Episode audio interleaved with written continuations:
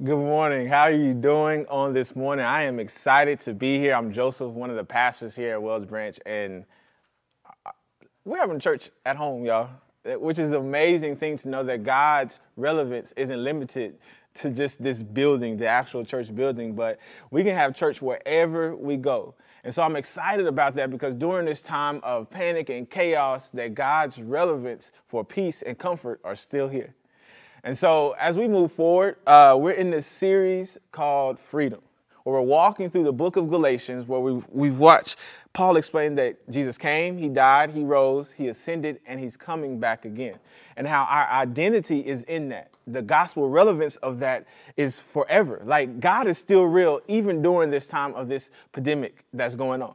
God is still real and relevant, and the joy of the Lord is upon us, even with all of this chaos going on around us. And I'm excited about that, knowing that we can have church in our cars, we can have church in our homes, we can have church on our job, we can have church wherever we go because of technology and what God has creatively put in so many different people. And so if you if this is your first time with us or this is your eighth time with us, we're in our eighth week of this series where uh, Paul's just been kind of the first part of it, the first two chapters. We see Paul uh, defending his apostleship, his authority to even preach the gospel, his relevance, uh, and then from there he goes on to explain in the next few next couple of chapters, explain uh, what it means to be justified by Christ. What it means to be justified through what Christ did on the cross. Remember, he came, he died, he rose, he ascended, and he's coming back again. What that means, he explains it to us. And so, what we're going to do, we're going to finish up that explanation piece with a uh, story from Paul back in Abraham, Abraham's day, and then from there, he's going to give us some applicational pieces to, to how do we walk out this gospel um, story. And so, uh, through this time and through all that has been going on, one of the things that I've been praying, I've been fasting, I'm like, God, what are you doing? What are you doing? And one of the things that I've struggled with, kind of, and uh, it's just all the different uh, memes and videos and things people are posting because it's like, man, do I am I able to laugh through all this? Like, like as an ex-teacher, like this is like exciting to watch all the teacher memes going across my feed where they're talking about now parents get to homeschool and, and how how parents are, are losing their jobs as teachers the first day to alcohol and just all these crazy memes are coming out. I'm like, can I laugh, God? Is it okay to laugh? And I think it is okay to laugh. Laughter is a good thing. Uh, this creative piece is a good thing. And so I wanted to share with y'all like what I used to do in my creative processing as I was a kid. And I remember back when I lived in East Austin and uh, there was a time where, you know, summers get hot here in Texas, and there was this thing called the slip and slide. Uh, you may know this slip and slide. Uh, the commercial when you run, you slide, you hit the bump, and take a dive. Right? Some of you remember this. Uh, I didn't have one of those. We didn't have one of those. You know, it was three boys and hot summer. So my mom said, hey, use these floaties. You know, the floaties you lay on in the swimming pool. You can lay your whole body on them, rectangular pieces.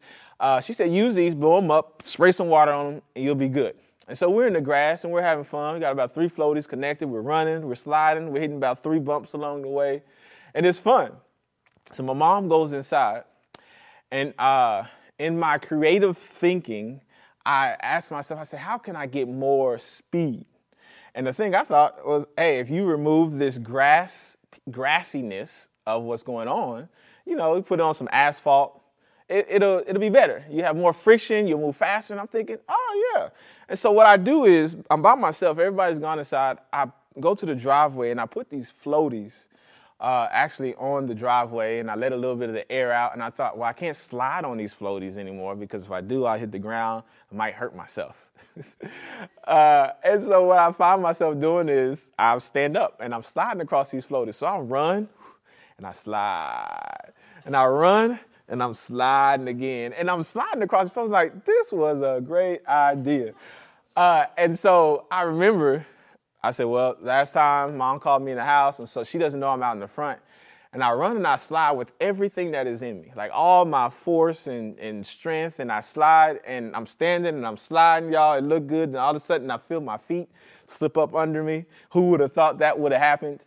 Uh, and all I see is sky. And the next thing I remember for a couple seconds, I think I might have blacked out. Uh, there's blood kind of everywhere shooting out the back of my head. I still have the scar from when I got stitches. I'm running in the house screaming, and mom was yelling at me, like, What's happened to you? I'm talking, I can't even communicate. and we end up going to hospital. But what, what happened was the grassy area and what was good, I said, you know what, I could find something better. And I found a way to replace what worked with something I thought was better and would be more efficient in my way and my thinking. I can go faster. I can I can have more fun. I'm, I'm more enticed, and this feels better to me. And so we do that though, because some of y'all, while I was telling the story, as soon as you heard me moving uh, my station to the asphalt, you you you begin to say that boy is dumb. What is wrong with him? But we do that too in our lives. We replace something that is good, God, who's great, who's awesome, with other things, with other entities, with, with money and jobs and people and, and food and alcohol and drugs. Like we replace God, who is perfect, who is good, who is working, who knows what we have, with something else. And so today, what I want to do uh, is kind of move forward in this Galatians where we'll be picking up in chapter four. But I, I got a couple of things for us that we tend to do.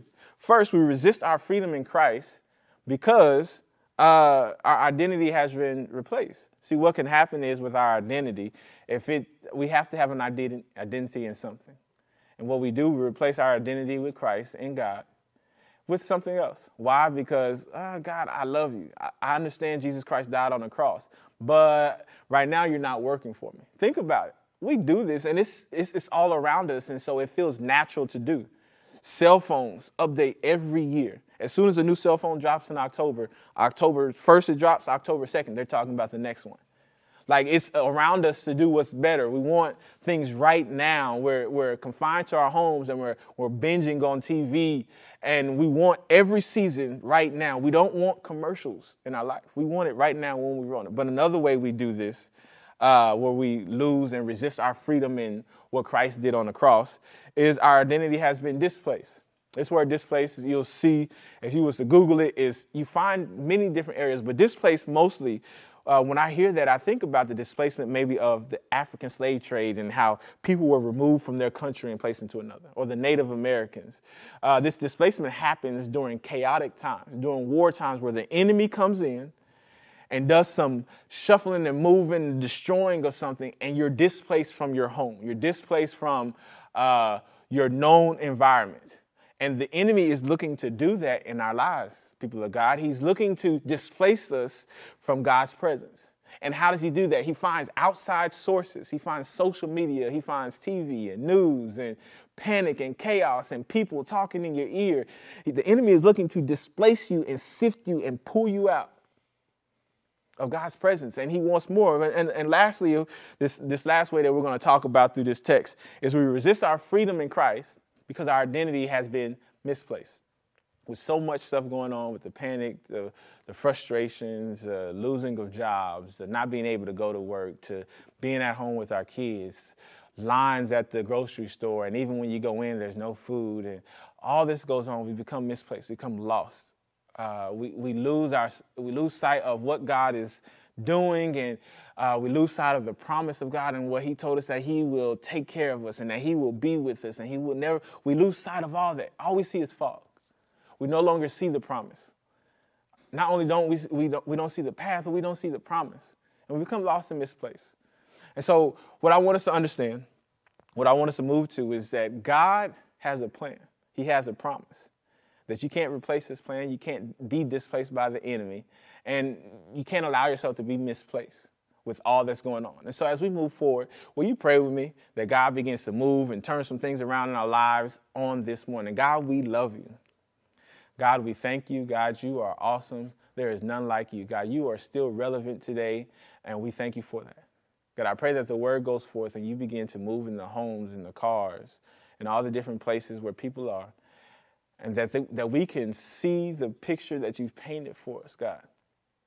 And that while we may not understand what you're doing, God, we trust you. We won't go around you, God. I pray that you uh, you reach down, allow, turn our spiritual ears on, God. Remove all distractions, God, and let us focus on you. Chime into you on this morning. God, we love you, and God, we thank you. In Jesus' name we pray. And the people of God said, Amen. All right, so if you would turn with me to Galatians chapter 4. Chapter 21. Galatians chapter 4, chapter 21.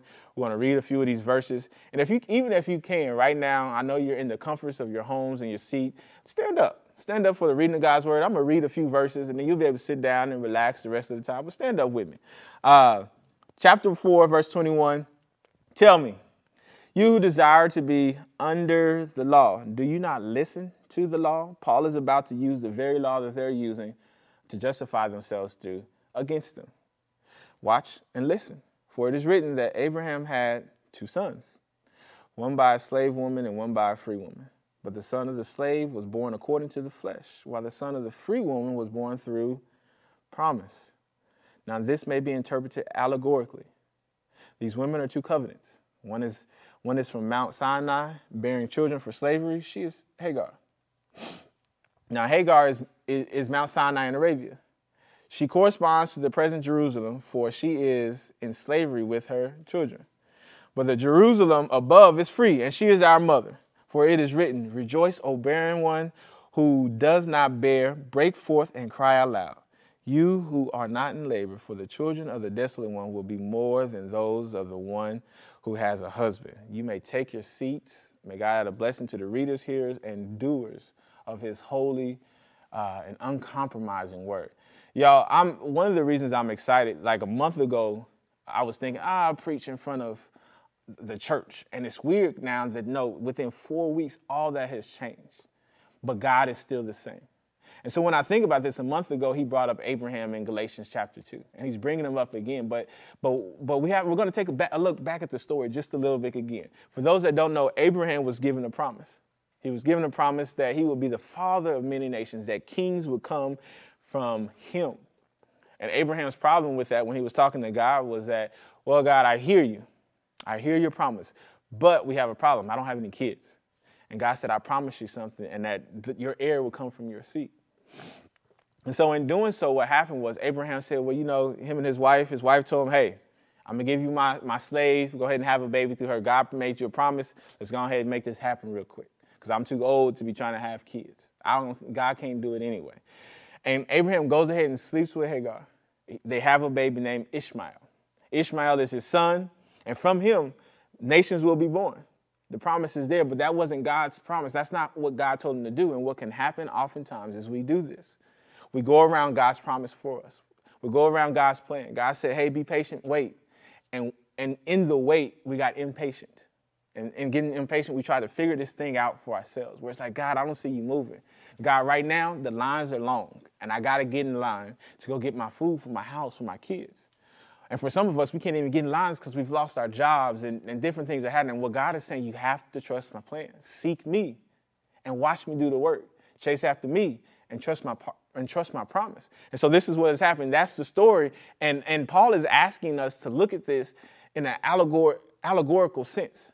What he's saying is, watch this, the, the, the, the slave woman and the free woman represent two kids. One kid is a slave, born to a slave, one kid is born of the promise. The slave, when slaves are born from the master, they are to get the inheritance if they're close. But if they're not close, they don't get the inheritance. And so he's supposed to get part of the inheritance even though he's a slave. He don't get the full benefits, but he gets some of it. But the one of promise gets everything else. He gets all of it. He's given the full promise. And so you look at it that way. And so this slave and free mentality that's going on is the flesh and the natural. You see, what happened was, and what can happen is just like Abraham, God gives you a promise, and you operate in your natural sense rather than the supernatural. See, what's natural for us is the flesh. What's natural for us is to, to want to do these things for ourselves. What is natural for us is to take hold and be in control. That's what's natural. What's supernatural, what God has called us to do, is to have faith. It's to trust Him, to walk with Him, and allow Him to lead the way, to lead the path. That's the supernatural sense. And so through this whole text, we see this natural, supernatural fight. Do I do what I want to do, or do I do what God wants to do? Watch, this is what He says. Look at verse uh, 28. He breaks it down for us. He says, Now you, brothers, like Isaac, are children of promise. What is he saying? The first thing that he's telling us is that, hey, you have to know whose you are. Say that with me, whose you are right? Whose you are dictates a lot of different things. Whose you are tells you who you are, how you should act, where you come from, what you can expect by knowing whose you are. If I know whose I am, I know that I'm, I serve a God who would never leave me. I serve a God who would never forsake me. See, this right here, he's trying to get us to understand whose we are. And he's trying to tell Isaac in this sense and try to paint the picture that Isaac is the son of promise, that he has an inheritance. God has that for you. And what's, what's important about this and what's real and relevant, uh, relevant uh, real right now is that God is trying to get us to understand that through the, through the chaos, through the media and social media, through the mess ups and shortcomings, and, and through our attractions to all these other things, God is saying, I want a relationship with you because you're mine. Amen. Raise your hand where you at. Raise your hand if you've ever been in a toxic relationship. Raise your hand if you've ever been in a relationship that, that was literally tearing you up inside. And for some of us, it may have been outside as well. Raise your hand put up your digital virtual hands or just say me if that's you that you've ever been in a toxic relationship a toxic relationship is a relationship where you're in relationship with um, something that is destroying you and so for those of you who didn't raise your hand because you've been married for 30 plus years or you've only been with one person since high school or you've never been in a toxic relationship i need you to do me a favor because you have to hear this part because this is important i need you to lean in lean in where you at in your seat lean in just a little bit Toxic relationships aren't limited to just relationships with people. I'll say that again. Toxic relationships aren't limited to relationships with just people. For some of us, we're in toxic relationships with food. For some of us, we're in toxic relationships with our job. For some of us, we're in toxic relationships with our money. Some of us were in toxic relationships with drugs and alcohol. Some of us in toxic relationships with social media or porn or different things. We're in toxic relationships. A toxic relationship is a relationship with something that is literally tearing you up. Inside and out, mentally, spiritually, physically, it is tearing you up. Think about it with food. When you have a toxic relationship with food, what happens? In this relationship, you destroy the food, the food in turn says, I got you too, and it destroys you. You've been in a toxic relationship with a person. The person is destroying you, and you're allowing yourself to be destroyed, and you come out lesser, or you feel like lesser than a person. Toxic relationships with our jobs. For some of us right now, we've lost our jobs, or our money right now is a little funny because of everything that's going on. And it's controlling how we interact with others, it's controlling our feelings, it's controlling us because of our relationship with it. There's so many different things you can have toxic relationships. I may not have said yours, but you know yours. A toxic relationship is that thing that you run to during the chaos to escape, to find peace. For some of us, our jobs were that, and so right now we're hurting at home. For some of us, it's TV.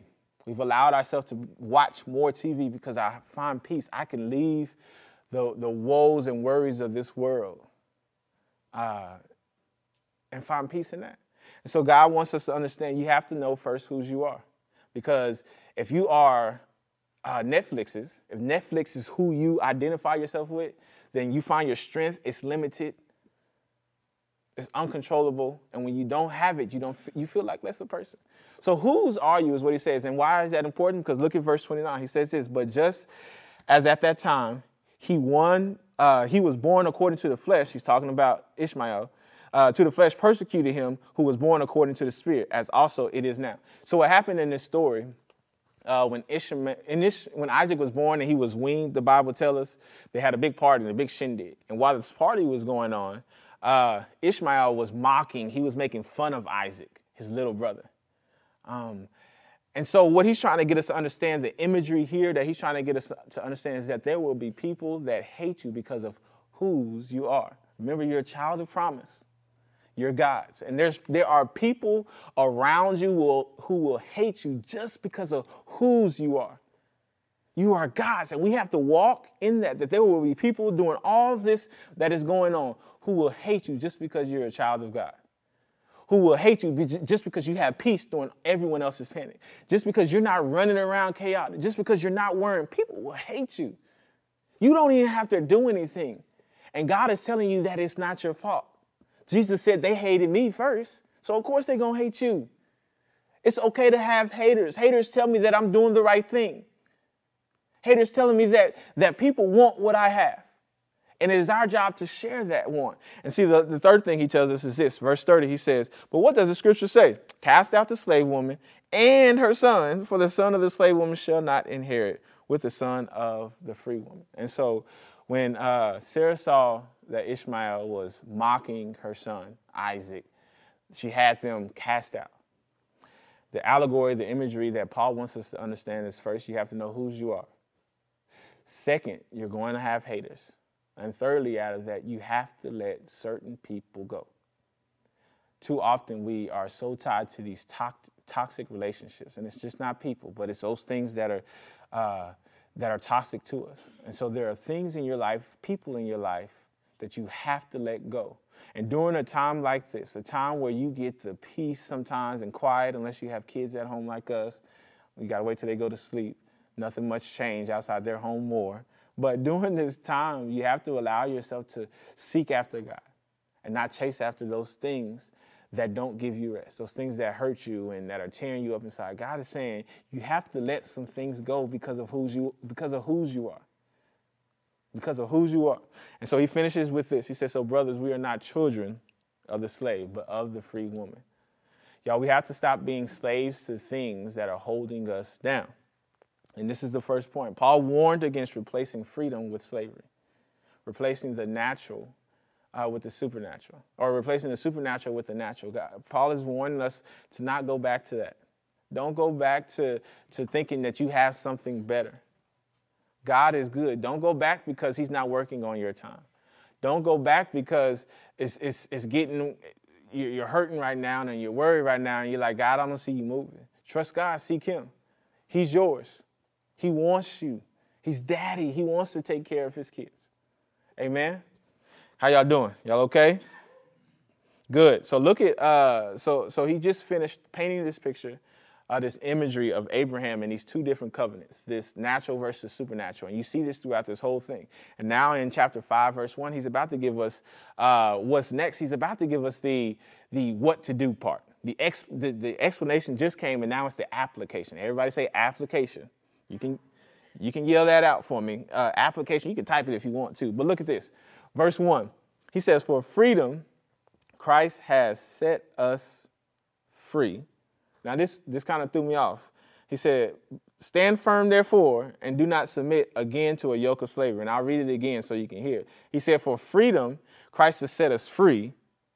But stand firm, stand firm, therefore, and do not submit to a yoke of slavery.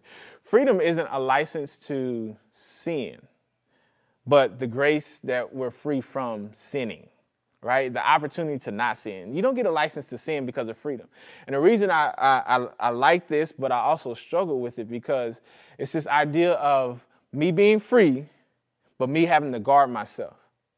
Watch, I, so for those of you who know me, one, you know I like to move around a lot. So right now, me stuck in your little square is hard for me.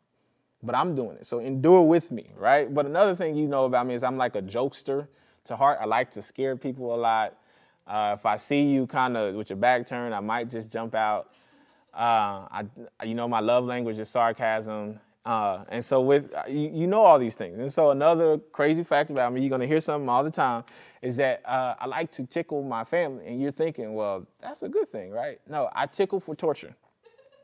All right, I tickle for torture. And what does that mean? Well, when my kids, or more so J4, my, my daughter don't do it yet. She hasn't got to that point. J4, even my wife will be laying in bed watching TV and she's poking me and messing with me and elbowing me like a, just being annoying. I'm like, please stop Sierra, please stop. I'm telling her to stop. And what'll happen is when she doesn't stop, I'll just grab her arms and I start tickling her to the point to where it's uncomfortable, to the point to where she can no longer control her bladder. Uh, and it's funny to me. It's not funny to her. At first, she's laughing, but she's screaming and she's laughing at the same time. I was like, "You gonna stop?" She says, I, "Leave me alone. You gonna stop?" She doesn't say anything, so I keep going to the point to where she has to scream and yell. She can't protect herself. She can't do anything um, because, well, I'm controlling her. I have hold of her. And, and the picture that I'm trying to paint for you all is this. What, what, what Paul wants you to understand is that you're free. You are free to laugh. You're free to enjoy There are sins out there, there that you can say, oh, yeah, I want to do that. But God, God dying on the cross didn't give you freedom to do those things. It's the opposite. You have freedom, this scripture says, but you have to stand firm in your freedom because now you have a choice. When I tell my wife I'm about to tickle her, you know the first thing she does? She starts trying to kick me. She starts trying to protect herself and blocking and stuff. When she doesn't know it's coming, she can't do nothing but take it. But now that she knows it's coming, now she's in a position to protect herself. Right? We're in position to protect ourselves from the sin. So we don't get a license to sin. Now we got to throw off the sin because it's coming at us. And the enemy's to keep throwing at you, try to get you hooked. And that's why we get in those toxic relationships and those different things because the enemy is trying to throw, he's trying to displace you, he's trying to throw you off. He wants you. But we have the ability to combat that which is being thrown at us. All those darts, some of them will hit you, but I can protect myself. I stand firm. Standing firm doesn't mean you're going to not get hit. Standing firm means you protect yourself during the process. I'm not going to take it. I'm, I'm, gonna let go of the alcohol. I'm gonna let go of the drugs. I'm gonna, I'm, I'm gonna let go of social media so much. I'm gonna go towards God. I have to stand firm. This is what he's telling us.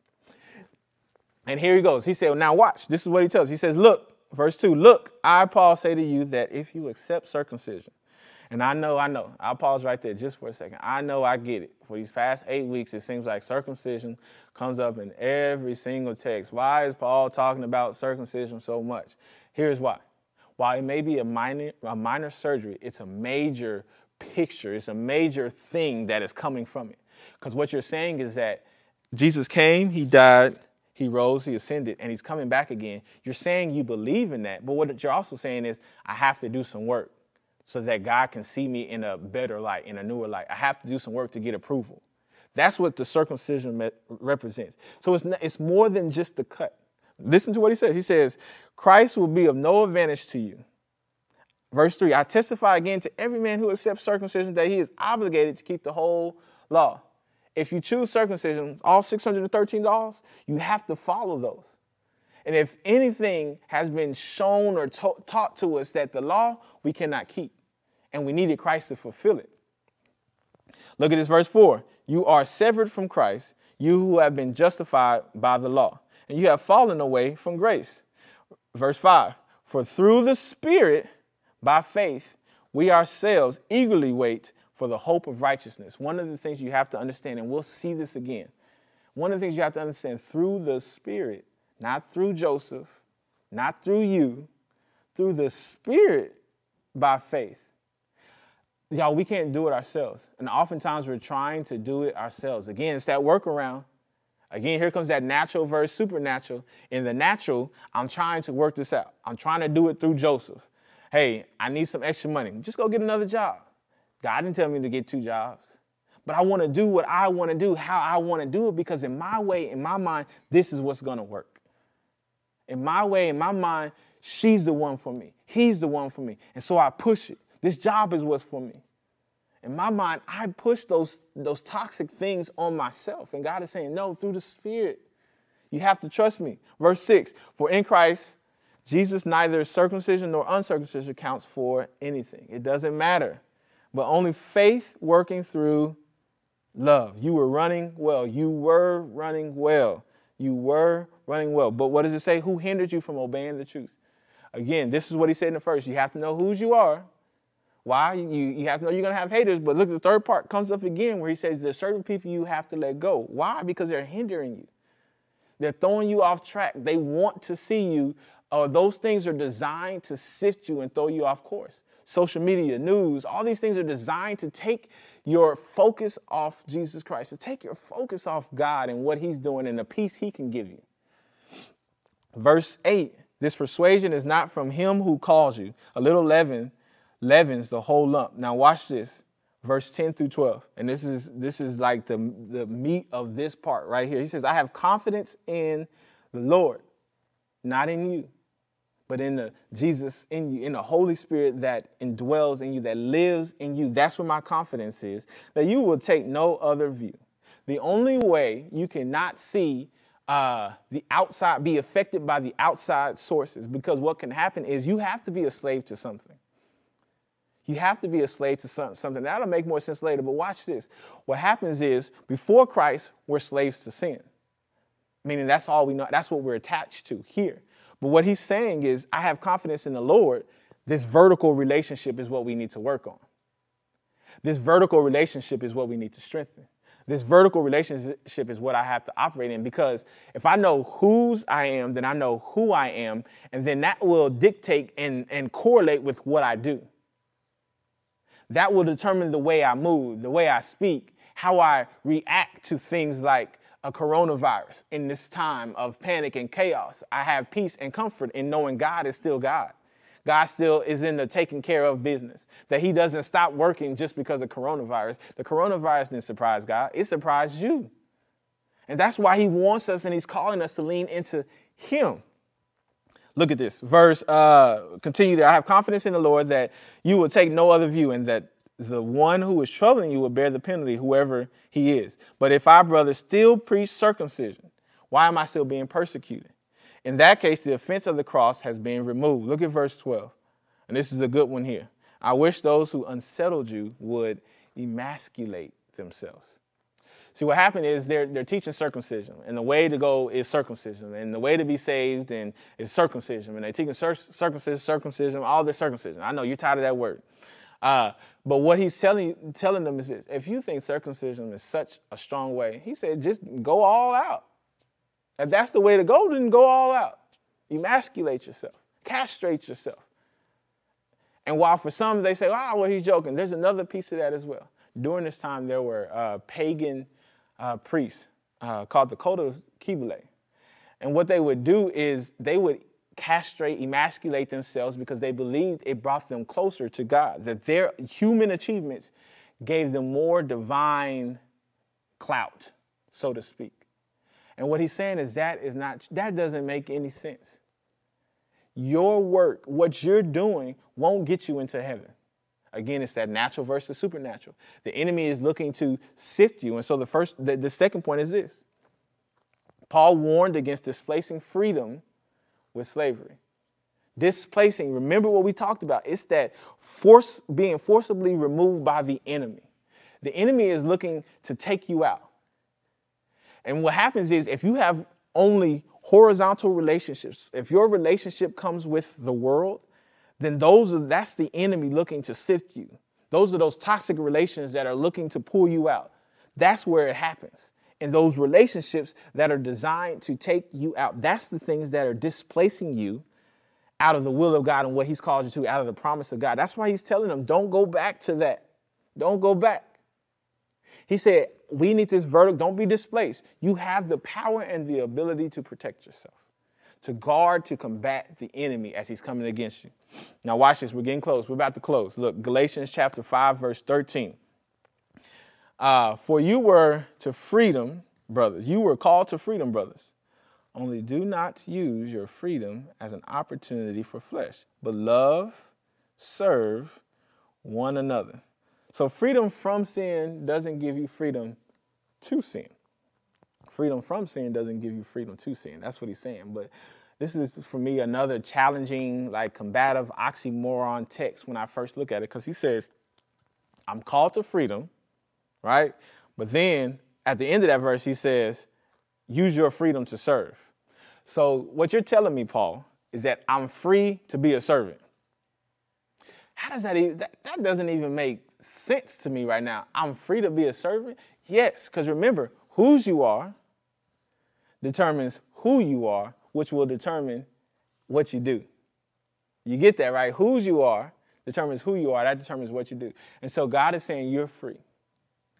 Your freedom from sin isn't freedom to sin. Your freedom from sin gives you this freedom to serve, gives us some freedom to love. And during times like this, God is not calling us to, to back ourselves in a wall, to put ourselves in a, uh, a cultural closet where we're, we're eliminating ourselves from the world, we're removing ourselves from the world. God has called us to serve, to love one another. And then he explains, well, how did he call you to serve? He says it right here. So for the whole law is fulfilled in one word you shall love your neighbor as yourself. And I get it. I get it. Love my neighbor as myself. I get it. Right now, I can't love on my neighbor, but I'm happy to say that right now I'm loving on you from a distance, but I'm loving on you. And what can happen is we can forget where we came from. We can misplace what God is telling us because we forget whose we are. And we get lost in this sauce, so to speak, of I don't know what I'm supposed to do, where I'm supposed to go, how I'm supposed to react. God says, Love my neighbor as myself. The first step to that is knowing how to love yourself. I get it, that's important. Now, while he's not, he's assuming you already know how to love yourself. But the first step is to know how to love yourself because I, I don't know how to love others if I can't love myself. I can't love on others if I can't love myself. God says, first love yourself. And the only way to understand how to love yourself is understand whose you are. You're God's. You are fearfully and wonderfully made. You are perfect for Him, and He wants to use you to love on everyone else. So, yes, you are free to serve. And as crazy as that sounds, that's what our God has called us to. There's joy in that, there's peace in that, there's comfort in knowing that while everyone else is running around, that we have peace and we can help. We can give people and we can show people a place of peace with God. He finishes with this, because this is what happens when you get misplaced. He says, But if you bite and devour one another, watch out that you are not consuming, that you are not consumed by one another. This reminded me of a, a story of J4. Uh, my son, when he was younger, he was about two years old. He was a biter. I don't know how many of you have biting kids. And the only thing, the crazy thing is, he didn't go to school biting. He came home biting. Like he didn't bite other kids and things like that. He he, and it wasn't even out of anger. Like my son would run up to me to give me a hug and bite me on my leg. Like he, that's how he showed happiness. And it's crazy, but that was what was natural for him to do at that time until he learned about the supernatural piece of you don't bite. And a lot of us are doing that with our fellow brothers and sisters in Christ. Even right now, we, we're hoarding and we're not loving on them. That's consuming one another. And that piece, when you're not serving and you're not loving your neighbor, you're consuming them. It's not a physical arguing, it's not a physical fighting. You're operating in the flesh, in the natural, with what, what, what you want to do. And God says, I have something supernatural for you to do. You have to understand my promise. You have to understand whose you are because you can't act or react how I've called you to react to the things of this world if you're of the world. When you become of me, you react like I will react.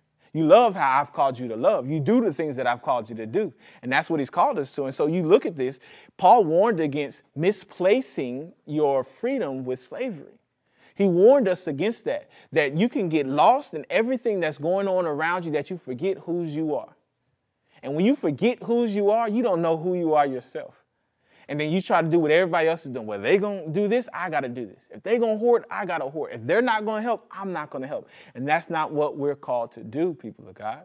So my question for you is this: Whose are you? Whose are you? For some of us, we're in toxic relationships. Uh, and we're a slave to something. And God says, I want you back. There are things, there are entities around this world that are looking to cut you off. You're allowing the outside to feed into you more than God, the Holy Spirit. And He says we have to cut that off.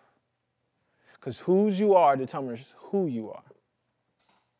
And so, whatever you're holding on to, that's who you are. That's your identity. And you know, one of the questions I asked myself over this past week, like, well, how do I determine my identity? How do I determine whose I am? During times of chaos, we find that uh, we run to the things that give us peace. We run to the very things that uh, we feel give us comfort. And so, if you're wondering whose you are, if you're wondering if you're God's or not, or you want to know what it is that is causing you to be more anxious during this time, what are you running to? That'll tell you whose you are. What are you holding on to? Where do you go to find your peace of mind? What do you do to, to seek peace? Do you dive and delve into the word? Or do you allow yourself to be comfort, comforted by, by God? And knowing that Jesus came, He died, He rose, He ascended, and He's coming back again. And that there's no amount of work that you can do there is no more work that you can do to get into heaven. Christ did it all on the cross already. He's already done it. And because he did it, and because you accepted him, There is no work you can do. And so, what He wants you to do is understand that. You don't have a license to sin. If anything, you no longer are bound to sin. Now you have the peace, the strength, the firm, the stand firmness to be able to say, you know what? I see you, enemy. Boop, get out of my way. Nope, nope, don't throw that at me. And you're able to block off the panic and the chaos and the, the things that are going on around you. You're able to block. You're able to protect yourself. And I love that God has not, God has given me the strength, but it's not even my strength I'm operating in. It's the Holy Spirit. But God has that, the Holy Spirit in me. And I love that I'm not fighting it off. I can't do it by myself, and I know that now. And God, I trust you for that. And so at this time, what we want to do, we want to move into a time of confession. So because for some of us, we're we're clenching on to toxic things right now that are causing us to be frustrated and weighed down so much so. And so we'll move to a time of prayer and confession. I'm going to pray, but I want you to pray right where you are. If that means get on your knees, get on your knees. If that means stand up and hold your hands up to cry out to God, stand up and, and, and cry out to God and thank God for what He did, what He did by sending Jesus Christ to down the cross for your sins. Ask for repent, repentance as we prepare our hearts and minds to take communion. Father God, we love you. God, we're yours. We love you and we trust you because of your, you've always been there. You've always shown up.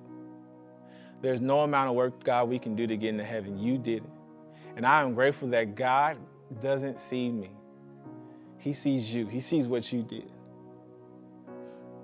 So, God, as we move forward, God, I pray that we're able to truly confess our sins, our mess ups, our shortcomings, our thoughts, God that we can lean into you for peace, for understanding, for wisdom, for comfort, for joy. In a time when the world, literally the world is hurting, God, I pray that you would draw us together even more so that the people of God understand that, that we have to share you even more. We have to be the light even more during times like this. God, people are looking, people are searching for more. People want more, God. That void they're looking to fill because of a lost job or, or money or worry or frustration, God, that void is you. So, God, I pray that we seek after you. God, we love you. God, we thank you for this opportunity to draw closer to you. In Jesus' mighty name we pray. Amen.